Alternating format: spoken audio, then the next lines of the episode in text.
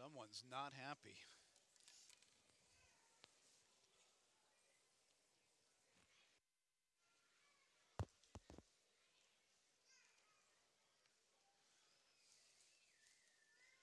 Test, test. Hello, hello, hello, hello. Something's on. It's just not very loud. Can you hear me back there? There we go. Good morning. Loud enough to keep Vic awake, please.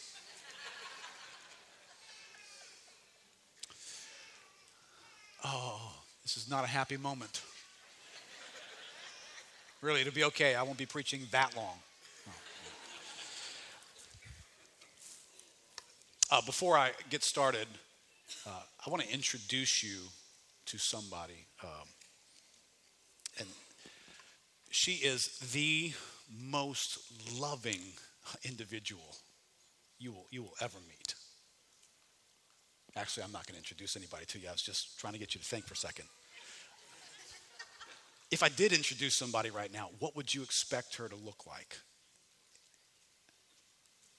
With that description. She's the most loving person, right? Your mind's thinking, okay, what would qualify for loving actions that would cause you to say she's the most?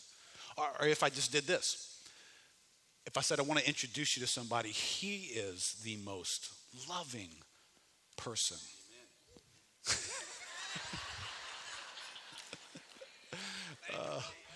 Seated in that chair right there. Nobody more loving in that chair than him. If I said she is the most loving, then I said he is the most loving, would you think of the same description? Would you think in your mind, okay, before you even introduce me to this person, what am I thinking that they're going to be like? That qualifies you to say that they're so loving. And would it be different if this person was male or female? Would you think that maybe what characterizes their life as loving might be different? And then let's introduce this factor. Depending on whether you're a man or a woman in here, what do you think is loving?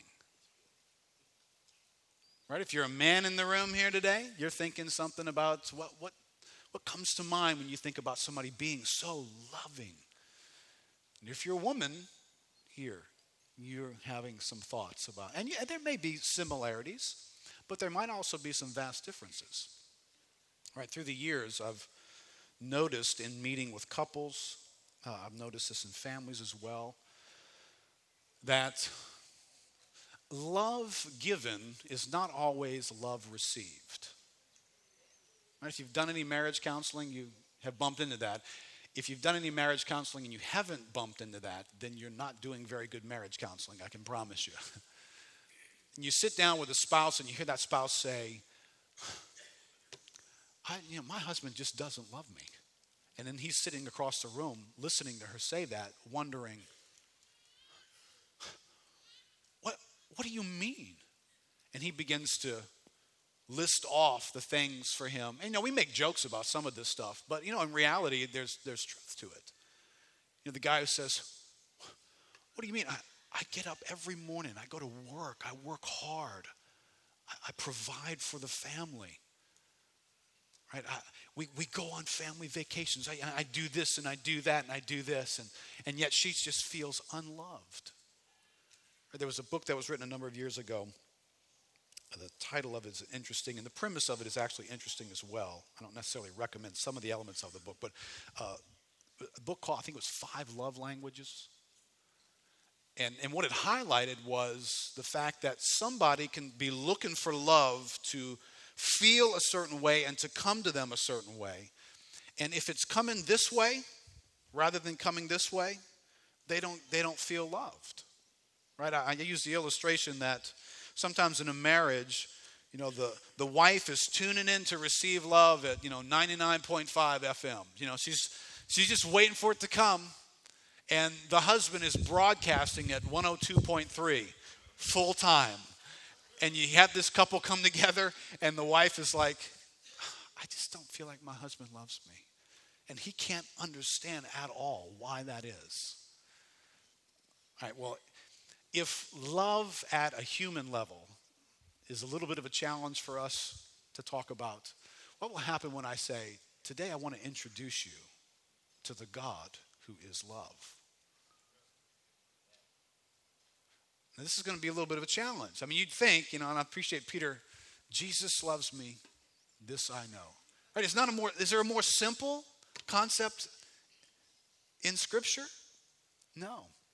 And there probably isn't one that we want more and we desire more than this one. And if you know yourself, the moment you desire something, you open that thing up to tamper with it, right? If you don't want something, if you don't care about something, you're indifferent to it, you leave those things alone. But when you want something, I want to be loved. Oh, you're going to mess with stuff now. And so we come to this very, very important doctrine of the love of God.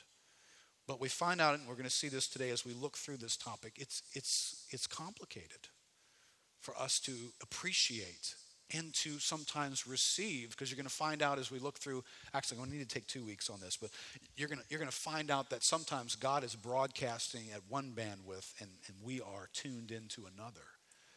And then we're wondering whether God loves us or not. And we're missing out on huge benefits and blessings of God's love. I put 2 agendas in your outline concerning the structure of the message. One, I hope to adjust our perspective so we can more fully see the love of God. And second, to observe and learn from the love of God in the life of King David. And we will get to him in just a moment. But let me make an introductory thought for a second. Why our perspective needs adjusting on this topic. Why does our perspective on the love of God, our perspective, the way in which we come to it, why does that need some adjustment? 3 quick points. One, this topic, the love of God, is often treated definitively. I mean by that, often for folks, who God is being defined by this one dynamic. Above all else, and perhaps to the neglect sometimes of all else, God is love. And so love for some of us is defining for us who God is, and therefore we're going to run into some challenges if that's the approach we have. And let me give you, I've got a number of quotes, more than normal here today, hopefully, to let you see that when you come to this topic, as simple as it sounds, for most theologians it is rather complicated. A.W. Tozer says, the Apostle John by the Spirit wrote, God is love. And some have taken his words to be a definitive statement concerning the essential nature of God. This is a great error. If literally God is love, then literally love is God.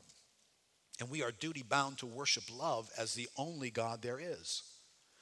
We destroy the concept of personality in God and deny outright all his attributes save one. And that one we substitute for God. It expresses the way God is in his unitary being, as do the other words, holiness, justice, faithfulness, and truth. Because God is immutable, he always acts like himself. And because he is unity, listen, he never suspends one of his attributes in order to exercise another. Right? God's perfections, God's attributes do not exist in isolation from one another. You can't just lop off one of them, isolate it, and study it in and of itself. It doesn't exist in God that way. And so as we come to these things individually, we need to be careful what we're doing as we study them. D.A. Carson, I mentioned his book last week, has written a book called The Difficult Doctrine of the Love of God. It's kind of a challenging title. One would not think that the doctrine of the love of God is difficult. But when one studies it, you find out it is. An interesting book I just came across a couple months ago by a guy named Jonathan Lehman, wrote a book called The Church and the Surprising Offense of God's Love. I mean, where are these titles coming from? The surprising offense of God's love. If there were one thing that wouldn't be offensive, wouldn't it be the love of God? Well, apparently, there's elements in Scripture of the love of God that might cross the lines of offense. Well, Carson is helpful in his book. He says, in an important book, Marsha Witten, he's quoting from another book, Marsha Witten surveys what is being preached in the Protestant pulpit. Her book abounds in lengthy quotations from these sermons, and they are immensely troubling. There's a powerful tendency to present God through characterizations of his inner states with an emphasis on his emotions. Let me just say this, and we'll get to this next week. That would not be wrong to do. This quote doesn't quite contain that would not be a wrong thing to do. You'll find God presents himself that way in Scripture in some places. But she says it's an emphasis on his emotions, which closely resemble those of human beings. God is more likely to feel than to act, to think than to say. Many of the sermons depict a God whose behavior is regular, patterned, and predictable. Now, how many of you guys have read the Bible enough to be surprised by God? How many of you have found that you thought you had this aspect of God figured out, and then over here he goes and does that, and it just freaks us out, right? He is portrayed in terms of the consistency of his behavior or the conformity of his actions to the single rule of love. With such sentimentalizing of God multiplying in Protestant churches, it does not take much to see how difficult maintaining a biblical doctrine of the love of God can be. So that would be one issue, this tendency to define God out of saying God is love, and we were defining him that way, would be an issue why we need to adjust our perspective. Secondly, our perspective is often narrowed and a limited view of God's love. Quite often we have approached the love of God with ourselves having a very limited, workable definition for what love is, and so therefore we have narrowed the parameters through which God may love us. And you could have God loving you in multiple categories, and yet you could be sitting here today feeling like, God doesn't love me. Why would you say that? Well, because I'm looking for the love of God to come through this little straw that I'm sucking on right here. And if I don't perceive it right there, well, then God doesn't love me. And so one of the things we need to do in this study is to open our understanding of how the love of God comes to us from a straw to a river, because it comes to us in multiple ways. Again, Mr. Carson says, if people believe in God at all today, the overwhelming majority hold that this God, however he, she, or it may be understood, is a loving being. But that is what makes the task of the Christian witness so daunting. For this widely disseminated belief in the love of God is set with increasing frequency in some matrix other than biblical theology. The result is that when informed Christians, right, informed from the Bible, talk about the love of God, they mean something very different from what is meant in the surrounding culture. To put it another way, we live in a culture in which many other and complementary truths about God are widely disbelieved. I do not think that what the Bible says about the love of God can long survive at the forefront of our thinking if it is abstracted from the sovereignty of God, the holiness of God, the wrath of God, the providence of God, or the personhood of God, to mention only a few non-negotiable elements of basic Christianity. The result, of course, is that the love of God in our culture has been purged of anything the culture finds uncomfortable. The love of God has been sanitized, democratized, and above all, sentimentalized. Now, none of us would be unfamiliar with this process. We've done it in our own lives, and we know lots of folks who do as well. What I would term the human editing of God, right? Where we come to God, you know, the most profound example of this was actual editing. Thomas Jefferson, he might have been very helpful in framing the Constitution as the founding fathers of this nation, but he was no friend of Christianity. Mr. Jefferson approached the Bible and found many things in it to which he did not take a liking. So he literally took scissors and cut out of the Bible the things that he did not agree with. He edited the Bible so that it would fit who he was.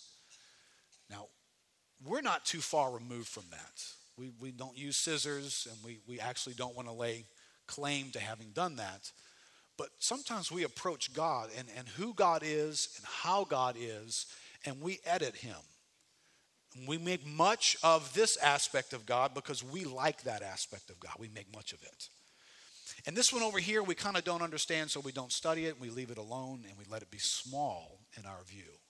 And so if there was some kind of a flow chart here, we'd have our favorites. We study a lot. We meditate on a lot. We like the messages about that. But then these over here that are very small, we're editing God.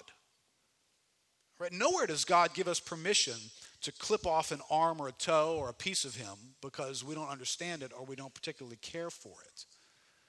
But once we've done that, and let's be honest, we've all done that. So we come up to God and we edit him. And we make him look like Venus de Milo or something, you know, missing arms and feet and things, body parts have fallen off. And then we say, God is love.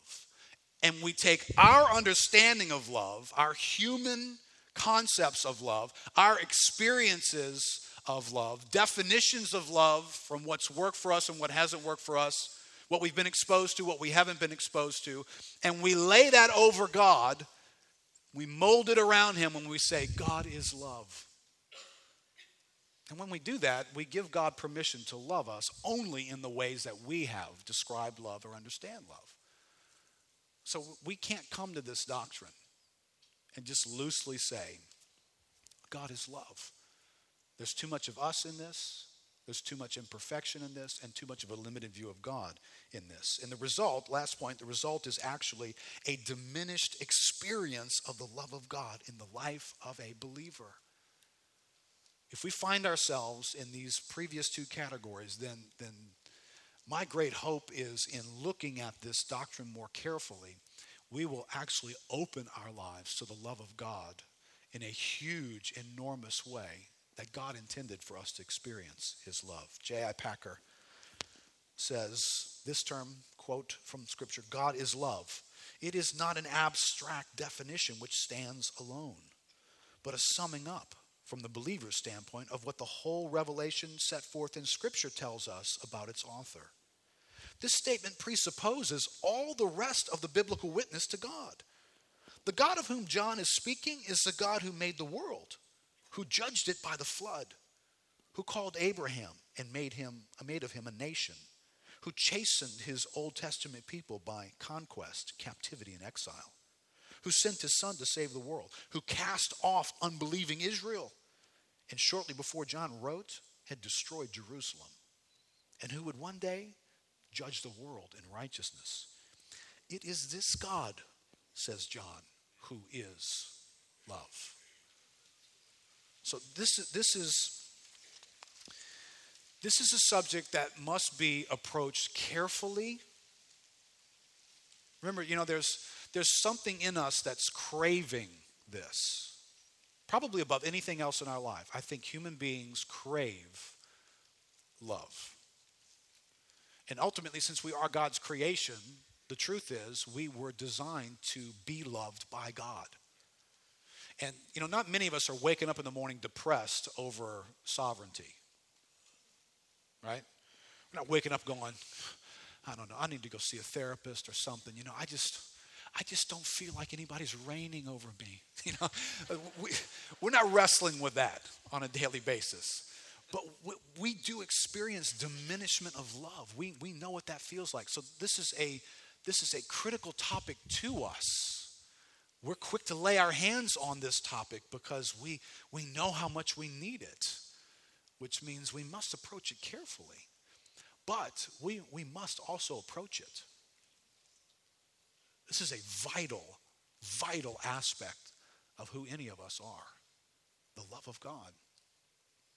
Right, when Paul is praying for the Ephesians, I think this may be in your outline, in chapter 3, he frames the love of God in his prayer for them as a priority. He says this, for this reason, I bow my knees before the Father, from whom every family in heaven and on earth is named, that according to the riches of his glory, he may grant to you to be strengthened with power through his Spirit in your inner being. Now why? So that Christ may dwell in your hearts through faith. That you, here's why, that you being rooted and grounded in love.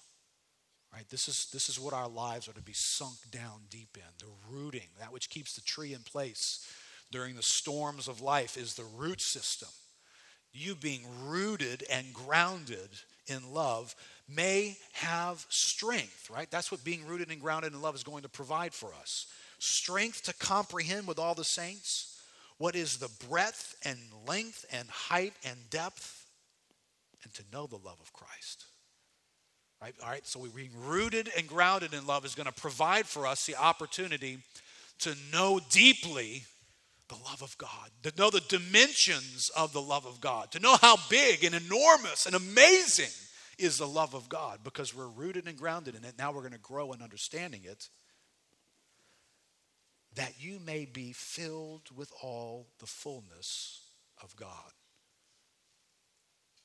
Right, so there's a progression of thought here. Paul's sentences are usually complicated sentences, but if you kind of take them apart, and I were to say, hey, this morning, how many of you guys want the fullness of God? You want to be filled with the fullness of God, right? All of us, hopefully, hands up. God, I want to be filled with the fullness of who you are. Okay, well then, what it's going to take is, let's back up one step from this location. What it's going to take for that location to take place is an understanding, a comprehension of the love of Christ. For you to be filled with the fullness of God, you're going to need a comprehension, an understanding of the scale of the love of God. And for that to take place, you're going to need to be rooted and grounded in the love of God. So this topic is vitally important to our lives and how we live. Paul said, for the love of Christ controls us, having concluded this, that one died for all, the demonstration of that love, therefore all died, and that we should no longer live for ourselves, but for him who died and rose again on our behalf. So the motivating factor of our life is we are a people who are dominated by, influenced, overdosing on, controlled by the love of God. Now, when you come to God and you start thinking about whatever it is about God that controls you, that causes you to be reeled in, right? You're thinking about doing something in your life. You're tempted to do something in your life. No one's looking. You might not ever be discovered. And something in you says no. All right. What is that? What is it in you that's saying no to that thing? Is it because you were raised in some religious setting where there was a lot of just moral shame hung on behaviors, and you were taught to be ashamed of that, and if your mama found out, and what if God saw you? Right? And we're, okay, well, that's a motivating factor. Right? Depending on the consequence of your sin, I might be happy that might be the only motivating factor you can get in touch with. Fine. Keeps you from that? Okay. But there's a greater motivating factor that controls us. Isn't that a strong word, control? How many of y'all like the word control? How many of y'all like to be in control? Come on now. But we don't like to be controlled, right? We like to be in control but not controlled. But in this passage, it says that the love of Christ would be so influential, so dominant, so effective in my life that I actually would be controlled by it. So that as I find walking in a fallen body, in a fallen world, and temptation all around me, and I have this inkling to go this way, away from God and his goodness, in that moment, I get arrested by the love of God. The effect of the love of God on my soul is for me to become unattracted by that and to be controlled. But interestingly, because what you find when God controls somebody, you end up doing exactly what you wanted to do in the deepest part of who you are. You wanted to be controlled by the love of God. You know, heaven's not filled with people in handcuffs who got dragged there against their will, right? I mean, this image of, well, you know, rest of the world's having a great time, you know. They're not here this morning sitting in church. They probably got blitzed last night and slept in late. You know, here we are, people of God. You know, dragging around our ball and chain, all these rules. Oh, if I could just run what I really wanted to run. You know, if that's your version of Christianity, you know, I don't know what you've met, but you really haven't met Christianity. See, what God portrays is a love for his people that overwhelms us. And it captures us.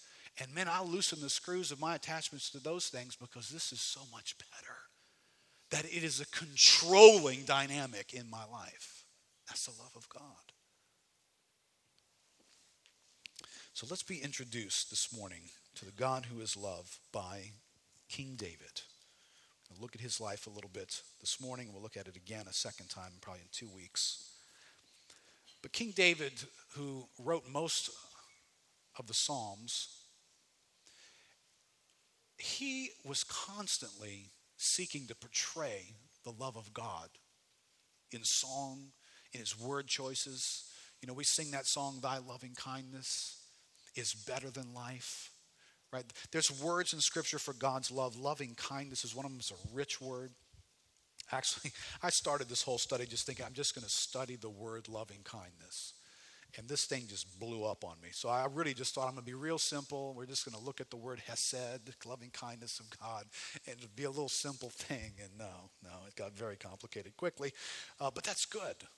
Because our tendency is to put God in a straw and suck his love through that little bitty opening rather than to be overwhelmed by all the ways that it's coming to us.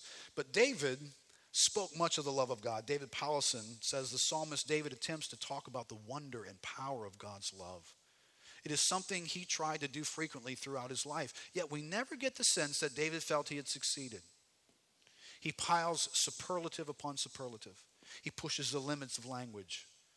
But David seems to know that the love he has experienced from God can never be fully communicated in words. All he can do is invite others to come and taste for themselves. Now, what I want us to do this morning is I want us to sort of get the aroma of the love of God from David's life. I want us to look at David. You can turn to 2 Samuel chapter 7. And this one passage will give us several opportunities to encounter God's love in David's life. Obviously, there's much in Scripture about David, so it's hard to just zero in on one particular aspect, but this passage will help us to do that. And if David were to sit and say, okay, David, from your life, from your experience in the love of God, David, describe the love of God for us. What kind of words might David choose? And I zeroed in on a few of them that I think are characterized in his life. He would choose words like, God's love is undeserved and unexpected and unearned. I don't think he would use the word unconditional.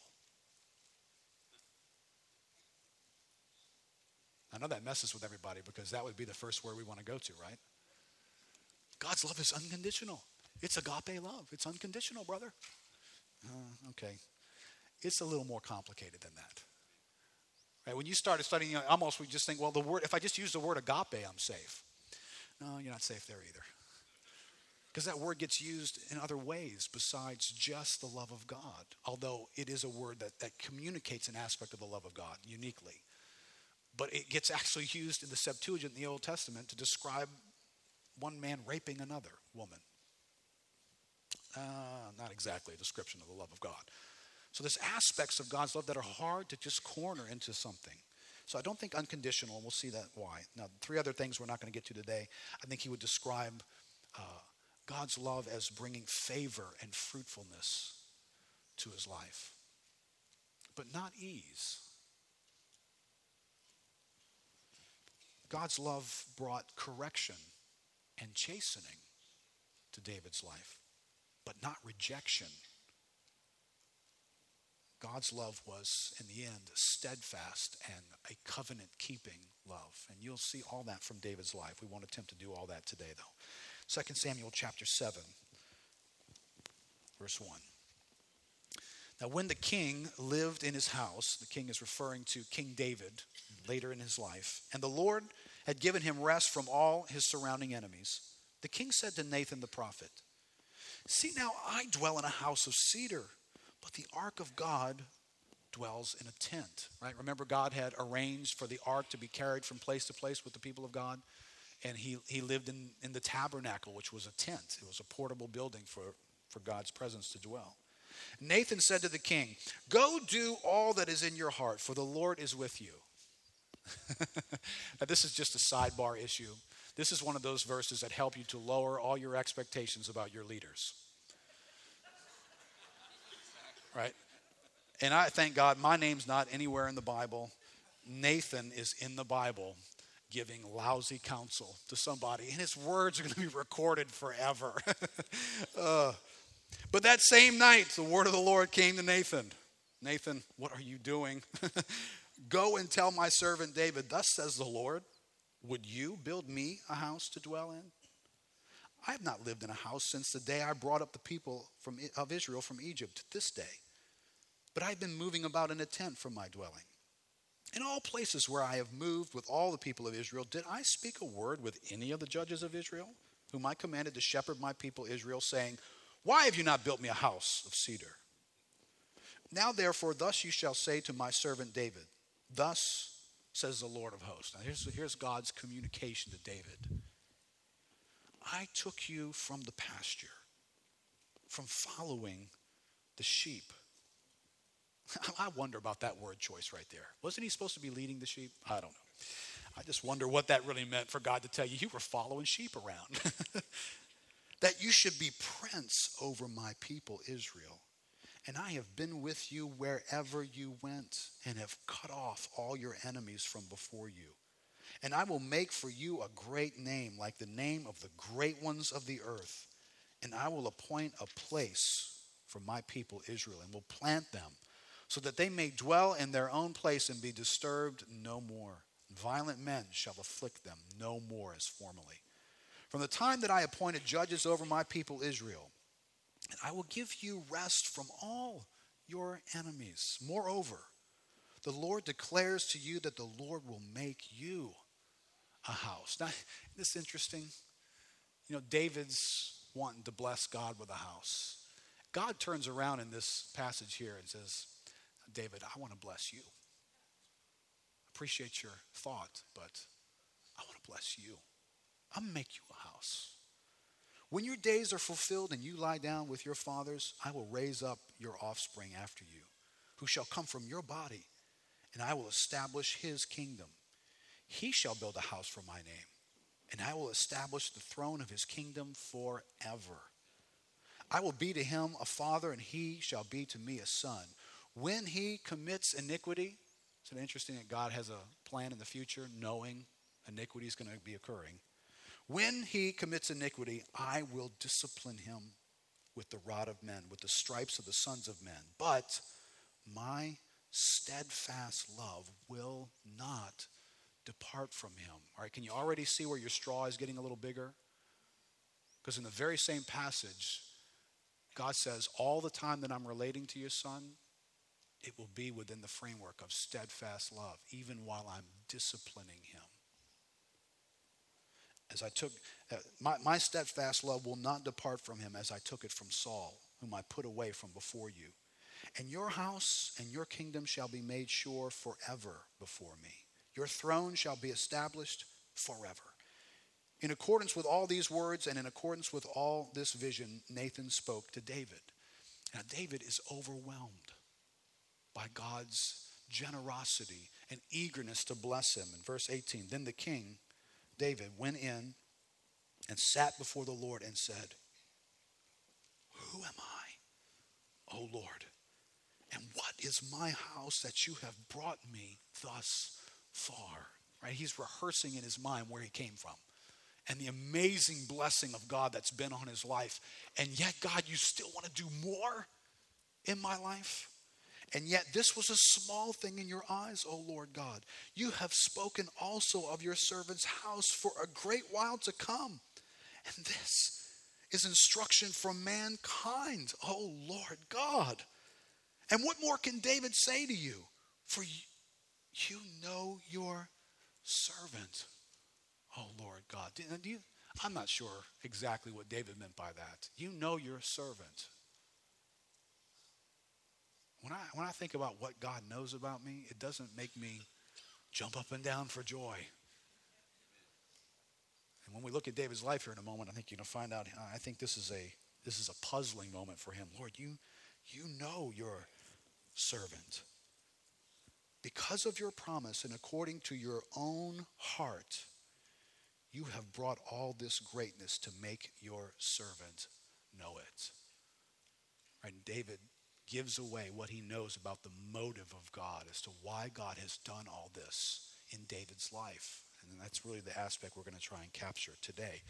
But when you go back to verse 8, how is it that David, who's now going to have a famous lineage, a famous line, kings are going to come from him, and there's promises made to him. I'm going to build you a house. I'm going to build you a dynasty. Your name's never going to go away. So Matt started, I think, a few weeks ago to share with us from the Psalms this forward-looking promise that there would always be one to sit upon the throne of David.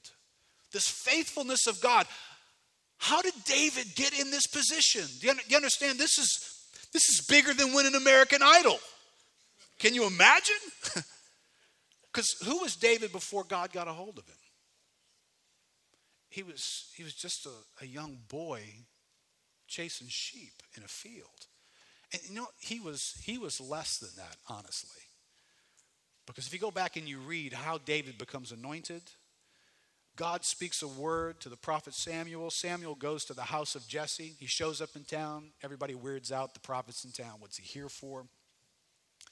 Samuel calls a meeting, tells Jesse to bring to me your sons. Now, do you remember the story? Jesse doesn't even bring David.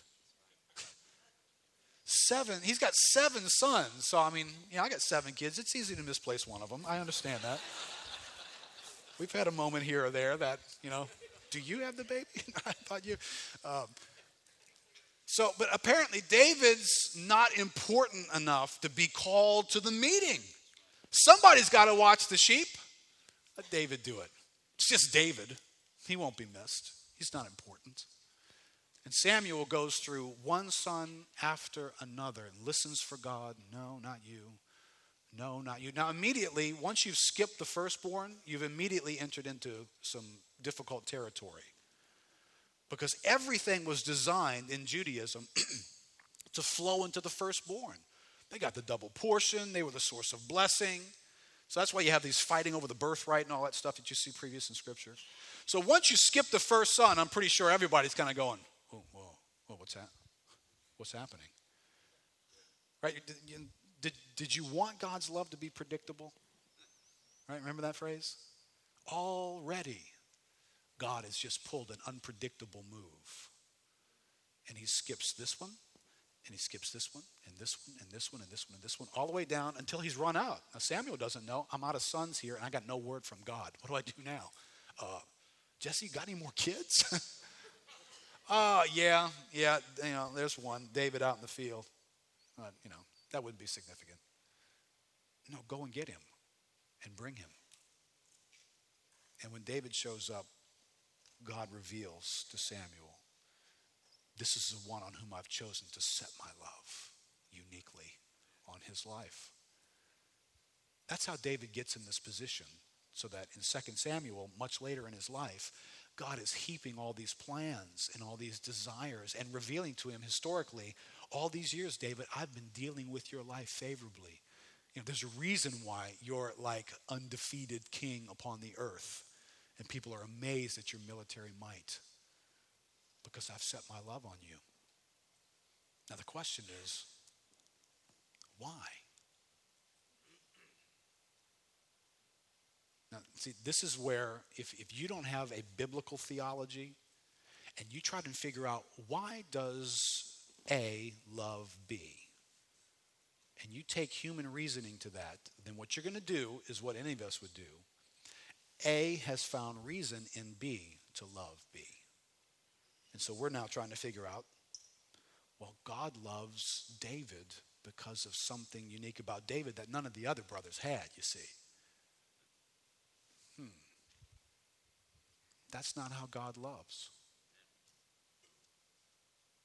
And when you realize you're not the most attractive duck, you're actually going to appreciate the fact that that's not how God loves, because God would have been passing all of us over, looking for somebody that he could find something, and then he'd say, hey, you, not you, you, because of you, right? When you look, I think I put these passages in your outline. This is characteristic of God's love in Scripture. When you look in Deuteronomy chapter 7, you find God trying to explain to the Israelites why them, amongst all the nations of the world, God has shown up in their world in a unique way, and similar to David. God makes a covenant with David. God has made a covenant with Israel, a covenant that he doesn't make with any of the other nations. You realize this, right? This is grounds to take God to court today. If God lived in a democratic society, he has treated one nation with favor in a way that he treated no other. Right? You've got to be careful when you read the Bible. The Bible is not so much a book written to the world as much as it is a book revealed to his people. So you have a book that talks about the covenant of God and God making covenant. Oh, no. Not with everybody, with the nation of Israel. Well, immediately that's kind of odd, isn't it? Isn't that kind of different that God would do that? Well, then you're asking the question, well, then why? God, why would you do that with that nation and not that one, or those over there? Deuteronomy 7, verse 7. It was not because you were more in number than any other people that the Lord set his love on you and chose you. For you were the fewest of all peoples. But it is because the Lord loves you and is keeping the oath that he swore to your fathers, that the Lord has brought you out with a mighty hand and redeemed you from the house of slavery, from the hand of Pharaoh, king of Egypt. Right? Here is the question being asked. God, why are you giving special treatment to this nation? Why are you treating them the way you are? Well, because I love them. And then the sentence construction here gets interesting. Why do you love them? See, because what you're looking for is, because in them I find this and this and this, and I don't find that over here. But God walks into this passage saying, I don't find anything attractive in them. They're not mightier. There's not more of them. They don't give me any advantage in loving them. Well, then why do you love them? Well, because I love them. Is that your final answer? That's it. Yeah. I love them because in me is a motivation to love them, and therefore I do.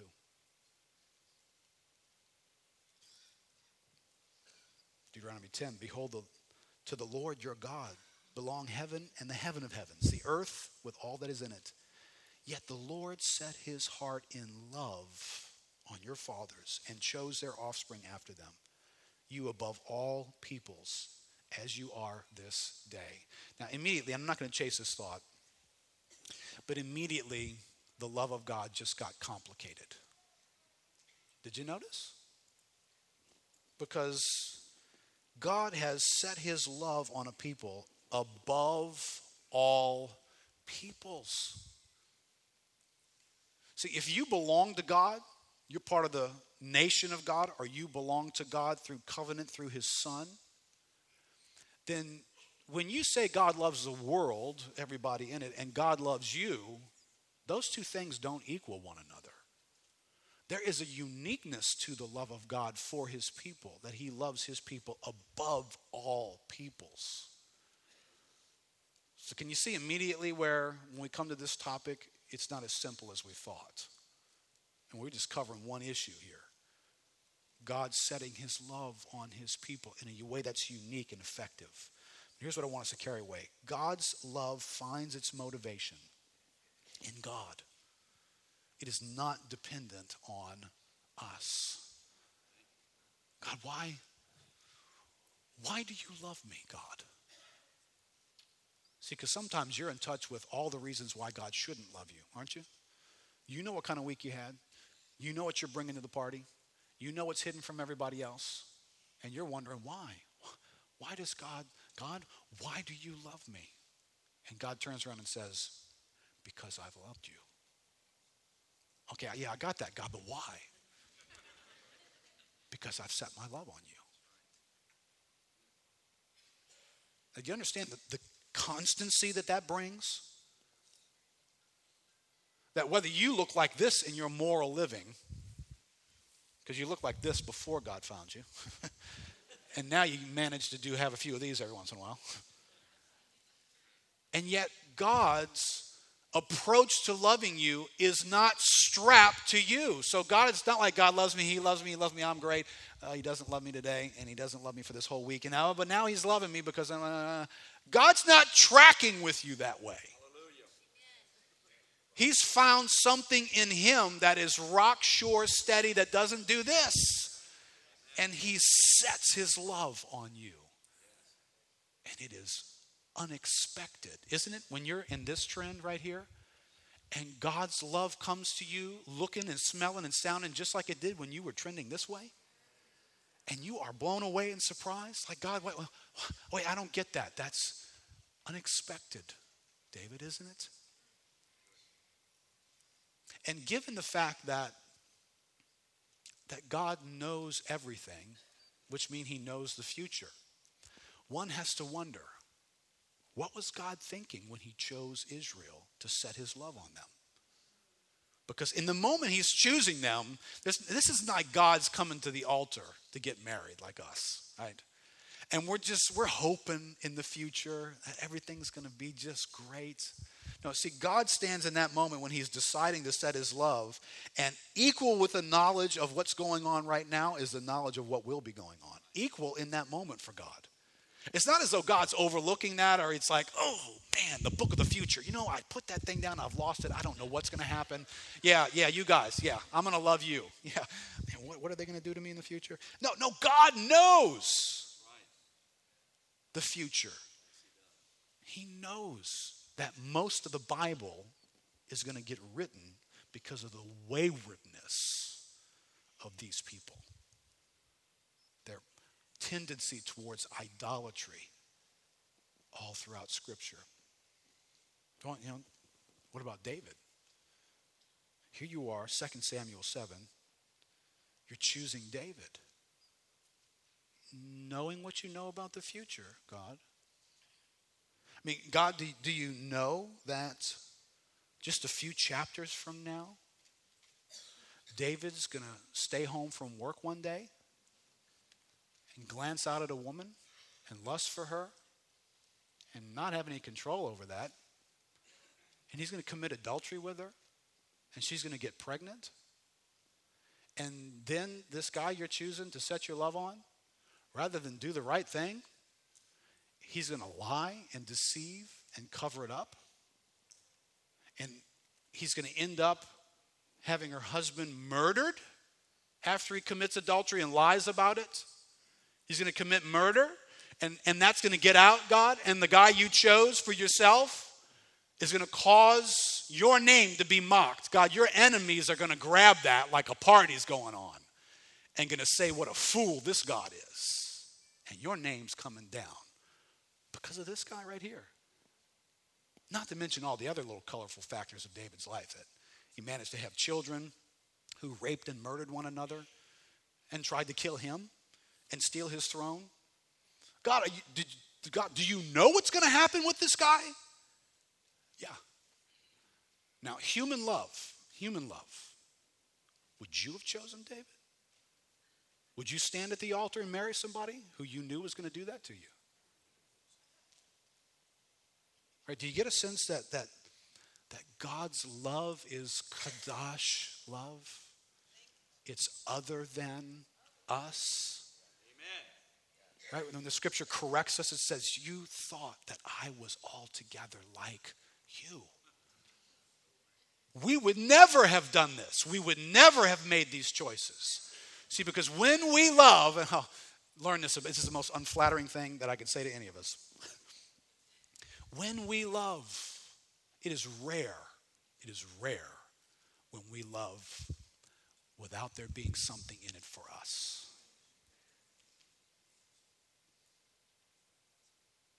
It's rare. And you let there not be something in it for you long enough, and eventually you're ready to wash your hands of whoever it is. And in that moment, I'm grateful that God's love is not like my love. Now, because I think God is like me, when I have a history of this, I start thinking God doesn't love me. Why is that? Because I wouldn't love me like that. And we recreate God in our own image. That's not what God's like. His love is unique. There's nothing like it in the universe. It is kadosh. Look at this thought from J.I. Packer. Whereas human passions, especially the painful ones, fear, grief, regret, despair, are in a sense passive and involuntary, being called forth and constrained by circumstances not under our control, the corresponding attributes in God have the nature of deliberate, voluntary choices, and therefore are not of the same order as human passions at all. Right? When we are passionate to love something, sometimes we love something because we need something from it. Does that make sense? So we begin to love that. It's a polluted love. It's an imperfect love, but it's a fact of life. Listen, when God goes to love us, there's nothing in him like that. God doesn't need something from me when he sets his love on me, which frees him completely from me, that he doesn't become controlled by me as to whether or not he'll continue to love me or not, because he didn't start this thing off needing something from me. God doesn't need that. So the love of the God who is spirit is no fitful, fluctuating thing as human love is, nor is it a mere impotent longing for things that may never be. It is rather a spontaneous determination of God's whole being in an attitude of benevolence and benefaction, an attitude freely chosen and firmly fixed. There are no inconstancies or vicissitudes or varyings in the love of the Almighty God who is Spirit.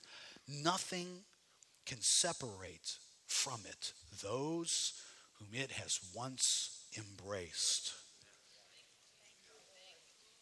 Right, this is where the Apostle John, who says God is love, says this phrase that I think is just him. It's mind-boggling. Behold, what manner of love with which the Father has loved us, that we should be called children of God, and such we are. I mean, you understand, this is, he can't get his mind around this kind of love.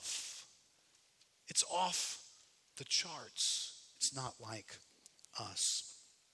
In your outline, it says, God set his love on you, knowing who you've been and who you would be.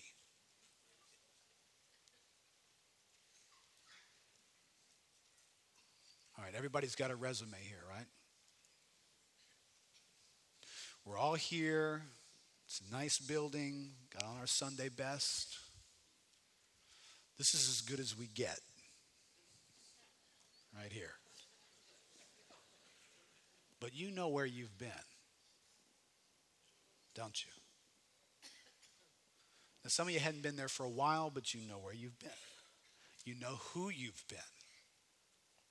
You know who you've been this past week. There are deceivers all over this room. Can I have them all stand real quick? No, I'm just kidding. just kidding.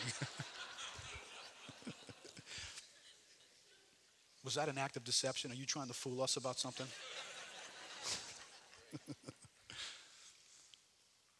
Right, there are hidden little secrets in lives all over the place that we're just hoping no one's going to find out, that we're not going to do something that gives us away, that people who have formed an opinion about us will never discover those things, that those who are close to us, their world isn't going to be rocked by what I'm hiding. There's idolatry in this room. where we have idolatrous desires and we shove God to the side and we get enamored with temporary things and the feelings they produce for us and the rewards that we can get from it, all the while knowing and bumping into it on occasion what we're doing to God, how we've pushed him to the side. We've pushed him to the side again. And then mixed into that is a great deal of laziness, where we just all have these great intentions to, to get around God more than we do, and to make God more of a priority than we do, and to read God's word more than we do. And if you've been saved for 10 years or 20 years, you've sung that song quite well. It's kind of a national anthem of your Christianity. God knew all of that. He knew that there were adulterers in this room. He knew that there were selfish people who would leave a trail of broken people behind them. Heartbreaking brokenness left behind, one decision after another that served no one but that one individual. God knew that before he set his love on you, and he knew that some of us would do those things after he set his love on us. And isn't that even more bitter? There's something about us compiling all the sins of our life before we came to Christ and being able to look at that one way. But you let there be major screw-ups in your life after you've come to Christ, and you feel differently about those, don't you? Yes. But you should. But they become different, and they become paralyzing. And yet, God knew all of that. I mean, you're only going to travel 4 chapters from chapter 7. You go ahead, turn there with me, to chapter 11. And you're going to find something here of God's love that he promised and he intended to be something to David, knowing what David would do in the future in just a short amount of time. All right, now, let me stir in this word, unconditional. Is God's love for David unconditional? That's a loaded question. That's almost a Peter question. You're going to walk right into that one. Be careful. All right, well, that would depend on how you define unconditional, for one thing. But let's just do this, because again, this is where we isolate. We take love and we lop it off like it's an arm from God. And we put it over here by itself, and we look at it, and we get enamored with it and study it. And we say, oh, the love of God. And the love of God is unconditional. All right, now if I take that arm and I bring it back over here to God and I plug it back into God, do I say God is unconditional? Is God unconditional? When you read in the Bible, do you find that God is conditional or unconditional? I find he's extremely conditional. He's perfect, remember? Listen, if God's not conditional, you don't have this event we're about to talk about in a second called the cross. You don't need it, because God's unconditional. He's que sera, sera. He's postmodern. He's whatever. He's whatever. I just blew it big time. Whatever. God, I know you made this covenant with me, but I've just committed adultery and murdered somebody. Whatever. Do you find God's response to man is whatever? I find God is extremely detailed and conditional. Remember J.I. Packer's description? The God whom David is speaking about is one who made the world, who judged it by the flood, called Abraham and made him a nation. He chastened his Old Testament people by conquest, captivity, and exile, who sent his son to save the world, cast off unbelieving Israel. And shortly before John wrote, he destroyed Jerusalem. Right? It is this God, John says, is love. Is he unconditional? Right? Are we becoming guilty of what Tozer says? where in his unity, he never suspends one of his attributes in order to exercise another.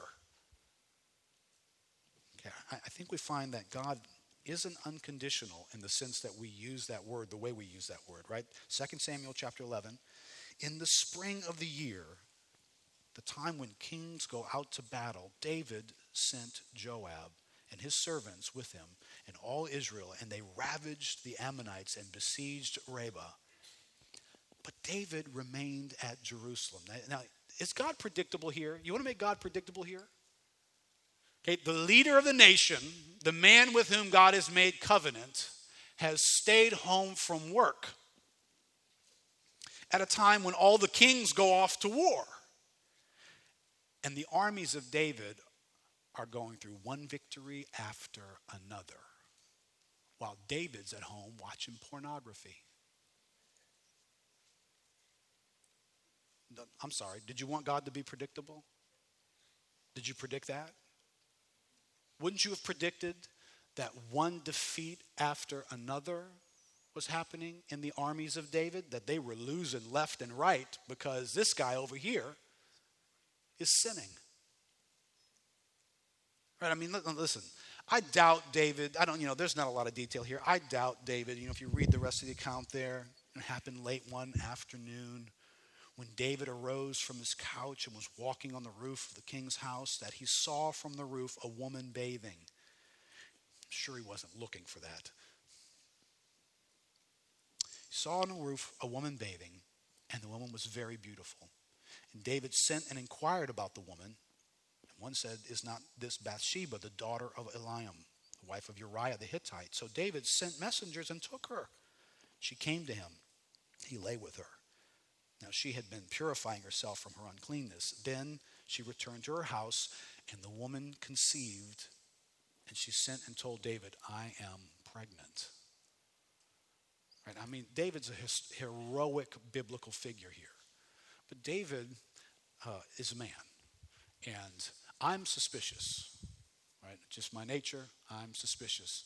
That David wasn't working on battle charts inside, staying home, just feeling like he could be better service to the guys out there on the front lines by, kind of staying at home with the charts and sending word and thinking and strategizing. And, in his innocence, he walked out to the window just to get a breath of fresh air after working so hard. And oops, there's a woman.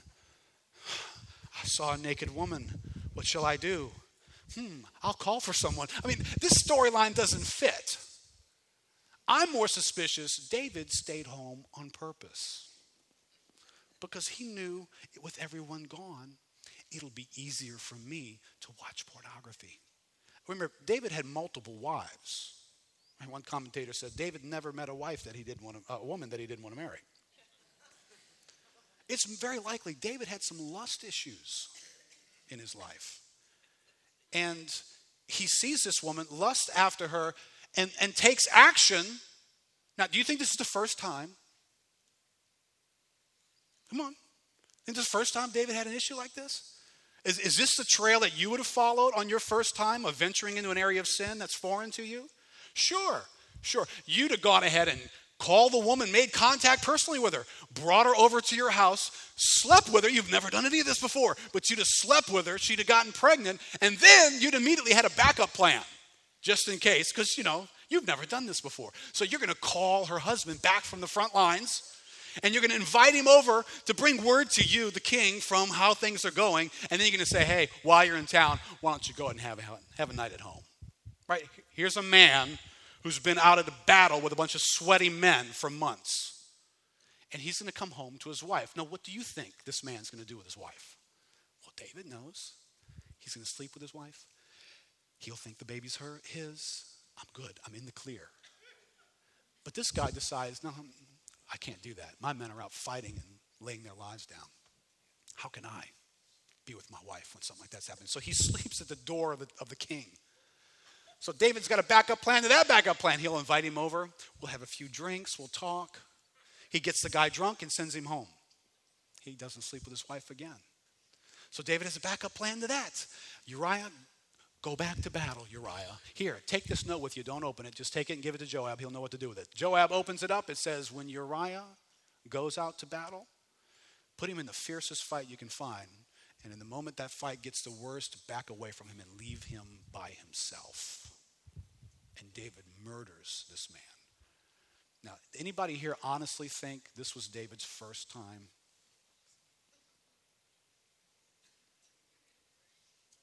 Which all the more is amazing that God is dealing with David the way he is.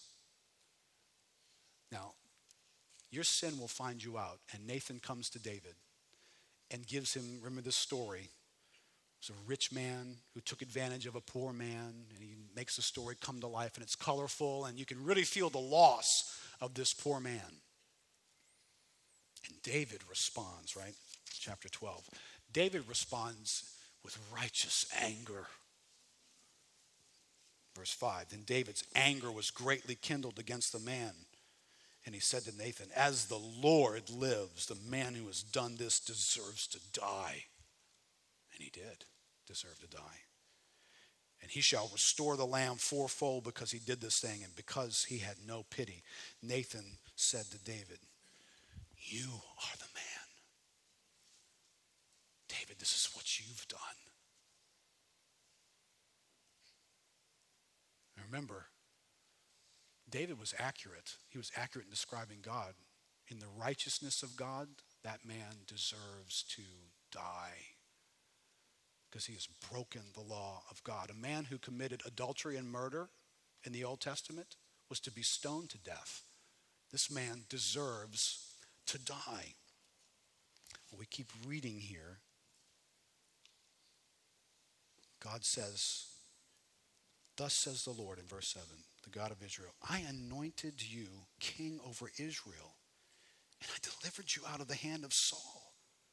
And I gave you your master's house and your master's wives into your arms, and gave you the house of Israel and of Judah. And if this were too little, I would add to you as much more. Why have you despised the word of the Lord to do what is evil in his sight? You have struck down Uriah the Hittite with the sword and have taken his wife to be your wife and have killed him with the sword of the Ammonites. Let's skip down to verse 13. David said to Nathan, I have sinned against the Lord. And Nathan said to David, the Lord also has put away your sin. You shall not die. Right now, David is in this moment experiencing the love of God. And he would say, the love of God was most undeserved and unexpected. I should have died in this moment.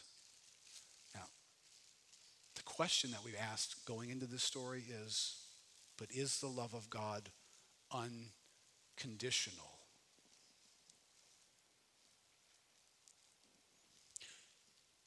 What did God do when he put away David's sin? The Lord has put away your sin. You will not die. Where did he put it? In the whatever category? Whatever, David. Doesn't matter, man. You remember the utterance of John the Baptist when he looked up and he saw Jesus Christ walking toward him? And he said, behold, the Lamb of God, who takes away the sin of the world. Do you want to know where God put David's sin? He put it on his son. Because the wages of sin is death. The wages of sin is always death. There's a condition. If you sin, death occurs. So it wasn't as though there was no condition here. The condition has been met by another. David's sin has been placed upon the Son of God. he won't die. And the love and mercy of God is now going to come to David in this moment. Let me just give you this final thought, Matt. You can go ahead and come up. John Frame says, people sometimes ask whether God's love is unconditional. In one sense, God's love is conditional, for God declares conditions that must be met by those who are seeking his blessings. Some don't meet those conditions and receive eternal punishment. But when God loves someone in Christ before the foundations of the world, God himself meets the conditions so that that person will certainly be saved eternally. To those who belong to Christ, there are no further conditions. Nothing can separate us from his love. In that sense, God's saving love is utterly unconditional. Now, out of David's life came rich songs. David wrote songs out of his experience with God. He wrote a Psalm 25 that says this. It's a prayer to God saying, remember your mercy, O Lord, and your steadfast love, for they have been from of old. Remember not the sins of my youth or my transgressions. According to your steadfast love, remember me for the sake of your goodness, O Lord. Listen, this morning, the love of God, it's multifaceted, it's deep. It comes to our life just like it came to David's, and it comes with words like unexpected, undeserved, unearned, not unconditional. It's just that the condition was met by another on our behalf, so that God's love for us could never be broken or disrupted. God has set his love on you. If you belong to him, if you're a child of God, God has set his love on you uniquely. And though your life be up and down and up and down and up and down, any condition ever required for your life has already been met completely by Jesus Christ. What about my sin? What about all my sins? You don't know my life. Oh, if you only knew. What about my past? What about all that I've done? That trail of hurt people? You just described me. That was who I was. What if that's who you're feeling? What if you're in touch with the fact that right now there's been sin going on in your life this past week? No one knows about it. And when it becomes discovered, it's going to be a bomb of destruction. What about that? Do you realize the word of the Lord to you sounds just like what Nathan said to David? The Lord has put away your sin. You will not die.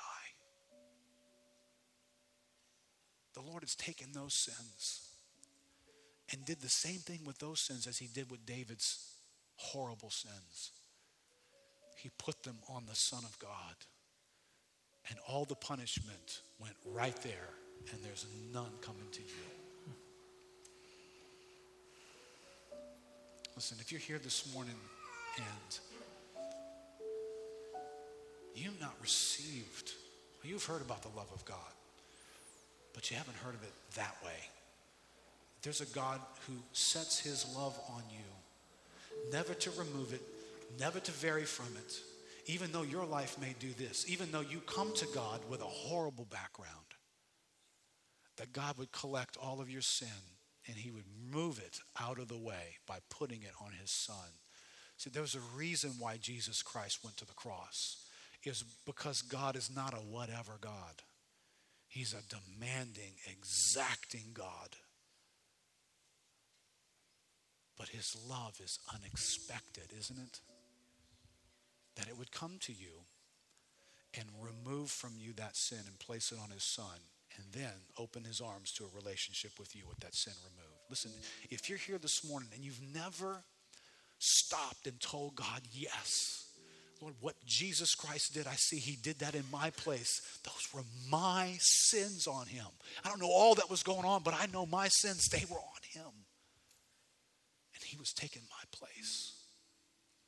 And he was taking my punishment so that there would be none for me. Now, how do you respond to that? This morning, receive the love of God. Receive it. Open your life to God. Say, God, here's my life. I've never known a love like that. Anybody who's ever loved me has always loved me with some string attached to it. Yet you love me. Receive it. Just a moment, we're going to sing and we're going to honor God and we're going to just dwell in his presence for a minute. You receive the love of God this morning. You have to receive the love of God. It's not enough for you to be told about the love of God. You have to receive the love of God. Open your heart this morning and receive it. Maybe you've never done that. You can do that just by praying and asking God to flood your life with the God who is love. Okay, I don't want to get real, environmentalist on you. Just receive the love of God. No, receive God. Receive God who is love into your life. Now, he's that arm's attached to a body, so God is a certain way. So it's not just love I'm asking you to receive. This is not just a call for you to be hugged. It's a call for you to embrace a person who is love, the way we've described it today. Let's stand up together.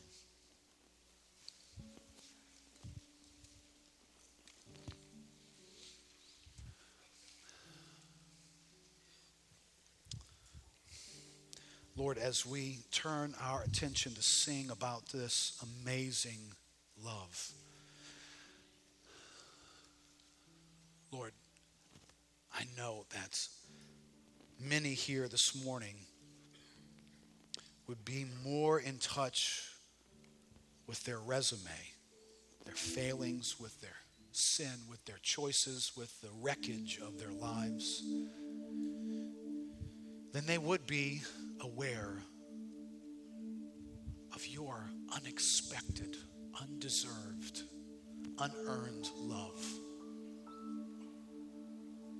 God, this morning, some of these are your children here who have come to question whether you love them, whether you're near to them, for they have failed to recognize the kind of love you give. They're not looking for a love that's not connected to their performance. They're not looking for a love that comes as equally strong in failure as it does in success. They're not looking for that kind of love, God.